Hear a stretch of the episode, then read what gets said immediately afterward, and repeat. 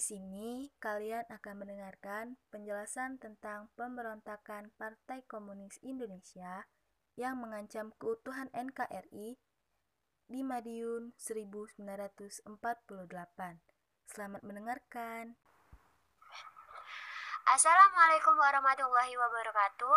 Salam sejahtera untuk kita semua. Sebelumnya, perkenalkan nama saya Dila Adelia. Saya Nanda Masayu. Saya Afila Margareta Dewi. Kita dari SMA Negeri 1 Indralaya Utara. Di podcast pertama ini, kami akan membahas tentang ancaman disintegrasi bangsa Indonesia yang mengancam keutuhan NKRI, yaitu peristiwa pemberontakan Madiun pada tahun 1948. Siapa yang tidak tahu PKI? Pasti kalian pernah dengar atau menonton di TV. Jika di antara kalian ada yang belum tahu, mari simak penjelasan dari kami. Kita bertiga akan membahas dengan cara sekali dengar langsung paham. Selamat mendengarkan. PKI Partai Komunis Indonesia merupakan organisasi komunis terbesar di seluruh dunia. Lalu, mengapa organisasi ini mengancam keutuhan NKRI?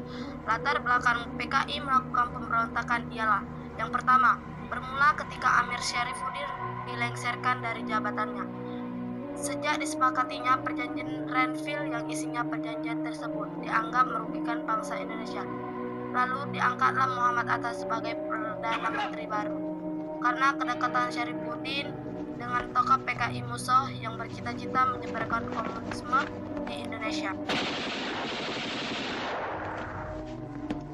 Yang ketiga, propaganda kekecewaan terhadap Perdana Menteri baru Muhammad Hatta karena program mengembalikan 100 ribu tentara menjadi rakyat biasa dengan alasan penghematan biaya. Setelah tidak lagi menjabat sebagai Perdana Menteri, Amir membentuk Front Demokrasi Rakyat yang kemudian bekerja sama dengan organisasi berpaham kiri seperti Partai Komunis Indonesia. Barisan Tani Indonesia lalu karena tidak setuju dengan pengantrian kabinet baru, Amir dan komplotannya berusaha menggulingkan Soekarno dan Hatta dan rencana ini didukung oleh Musso yang merupakan pemimpin Partai Komunis Indonesia. Musso menggelar rapat raksasa di Yogyakarta.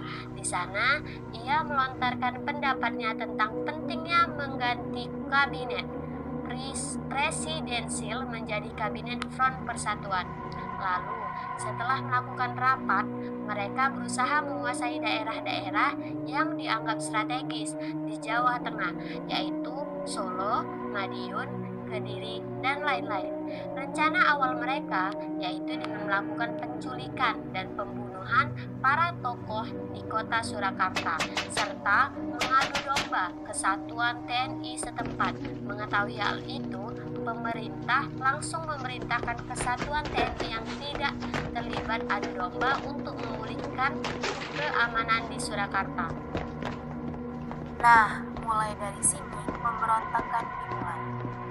Saat semua perhatian pro pemerintah terfokus pada pemulihan Surakarta, tepat pada 18 September 1948, PKI atau VDR menuju ke arah timur dan menguasai Madiun, Jawa Timur. Hari itu juga diproklamasikan berdirinya Republik Soviet Indonesia. Hari berikutnya, PKI mengumumkan pembentukan pemerintah baru.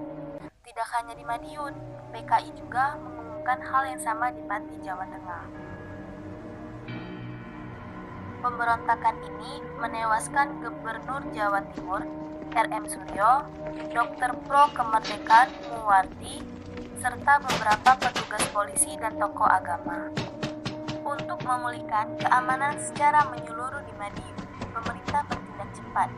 Provinsi Jawa Timur dijadikan daerah istimewa Operasi penumpasan dimulai tanggal 20 September 1948 dipimpin oleh Kolonel Aha Nasution. Sementara, sebagian besar pasukan TNI di Jawa Timur berkonsentrasi menghadapi Belanda. Namun, dengan menggunakan dua brigade dari cadangan defisit tiga Seliwangi serta kesatuan-kesatuan yang mendukung Republik. Akhirnya, semua kekuatan pemberontak dapat dimusnahkan.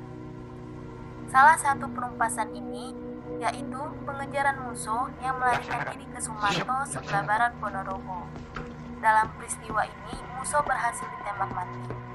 Sedangkan Amir Pin dan tokoh Kim lainnya berhasil ditangkap dan dijatuhi hukuman mati. Oke, sekian podcast dari kami mengenai pemberontakan PKI. Kami akhiri, wassalamualaikum warahmatullahi wabarakatuh.